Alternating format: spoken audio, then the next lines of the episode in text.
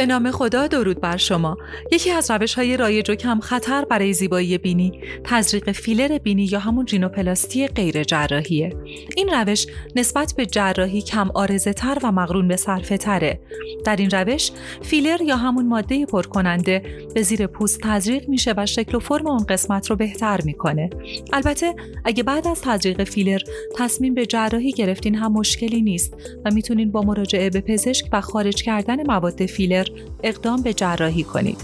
فیلر بینی برای کوچک کردن بینی کمکی نمی‌کنه اما می‌تونه خیلی از نواقص مثل قوز یا فرو رفتگی بینی رو اصلاح کنه ناهمواری های بینی رو صاف و یک دست کنه و اگر بینی نامتقارن یا بیش از حد کوچک باشه شکل و فرم اون رو اصلاح و نوک بینی رو کمی بالاتر ببره نکته بسیار مهمی که باید بدونین اینه که این تغییرات موقتی هستند و ماندگاری اونها بستگی به نوع پوست، واکنش بدن و البته کیفیت مواد استفاده شده داره. آمار نشون داده در اغلب موارد فیلرها از 6 ماه تا دو سال در ناحیه درمان باقی موندن.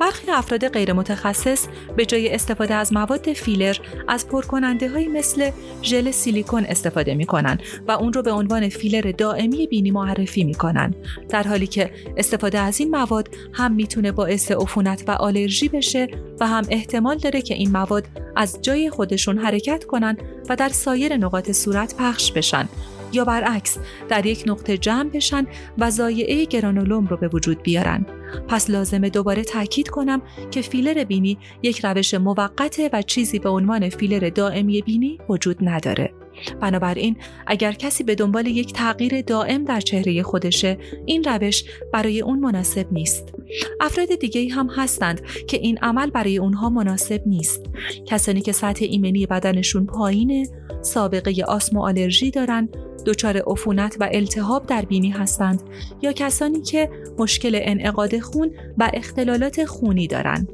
برای خانم های باردار و شیرده هم این عمل توصیه نمیشه. این روش دارای عوارضی هست که امکان داره ایجاد بشه مثل عفونت و آلرژی، کبودی و تورم و ایجاد بافت مردگی که وقتی رگهای خونی مسدود بشن اتفاق میافته. فیلر بینی در مطب پزشک به صورت سرپایی انجام میشه و بین 15 تا 45 دقیقه زمان می‌بره و بلافاصله بعد از تزریق بیمار می‌تونه سر کارش حاضر بشه و نیاز به بستری و استراحت نداره. شاد و سلامت باشین من ندا هیدری هستم و ازتون دعوت می‌کنم برای دیدن مطالب بیشتر به زیباکلیک.com سر بزنید.